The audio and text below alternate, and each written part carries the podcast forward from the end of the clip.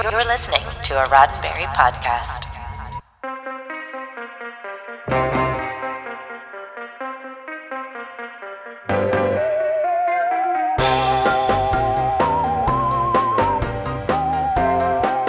From the stage to the small screen to the silver screen, today we celebrate an actor who brought staying power to every role he performed. He was Jackie Robinson, James Brown, and perhaps best known to everyone as T'Challa, the Black Panther. Iconic actor Chadwick Boseman was born on this day in 1976. I'm Earl Green, and this is your Sci Fi 5, 5 minutes of science fiction history for November 29th. How did Boseman go from the stage to superhero?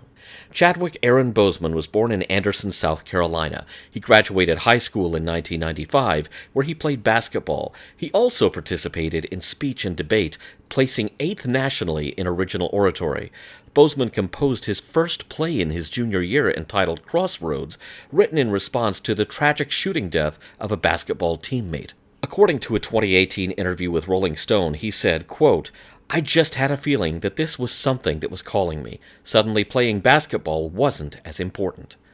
After high school, Boseman was recruited to play basketball in college, but pursued the arts instead. He graduated from Howard University in 2000 with a BA in directing. While in college, he wrote and directed another play, Hieroglyphic Graffiti, and attended the Oxford Summer Program of the British American Drama Academy at Balliol College. This venture was funded in part through the fundraising efforts of Oscar winner Denzel Washington. Boseman honored Denzel's contribution to his education in 2019 when Washington received the AFI Lifetime Achievement Award, stating, quote, There is no Black Panther without Denzel Washington, and not just because of me, but my whole cast, that generation, stands on your shoulders. Boseman took this idea of standing on the shoulders of giants seriously, as is evidenced in the roles that he chose. Interestingly enough, Boseman only started studying acting to better understand actors, thinking that he just wanted to write and direct. Fortunately for us, Boseman got out in front of the camera too. Early in his career, Boseman landed the role of Reggie Montgomery in the soap opera All My Children, but when he pushed back against the negative stereotypes in his character's story, he was fired. In his 2018 commencement address at Howard University, Boseman said of that experience that it, quote, seemed to be wrapped up in assumptions about us as black folks, and he would have to make something out of nothing. His breakout performance would come in 2013 when he starred as Jackie Robinson in 42.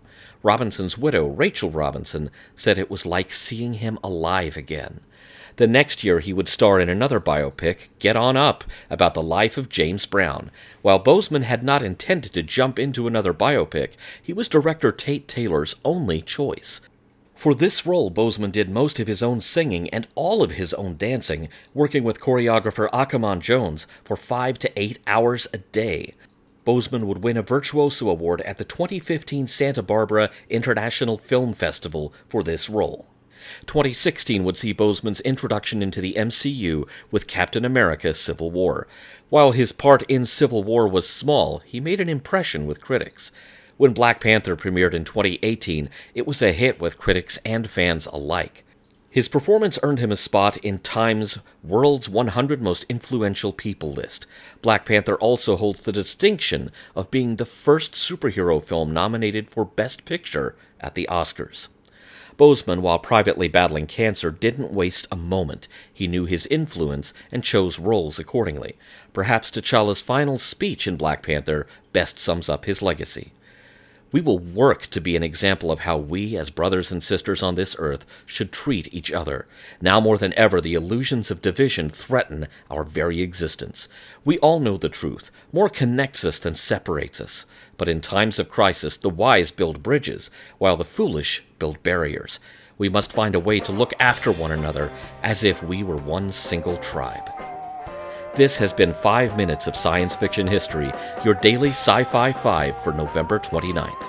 Sci Fi 5 is produced by Roddenberry Entertainment, executive producer Rod Roddenberry.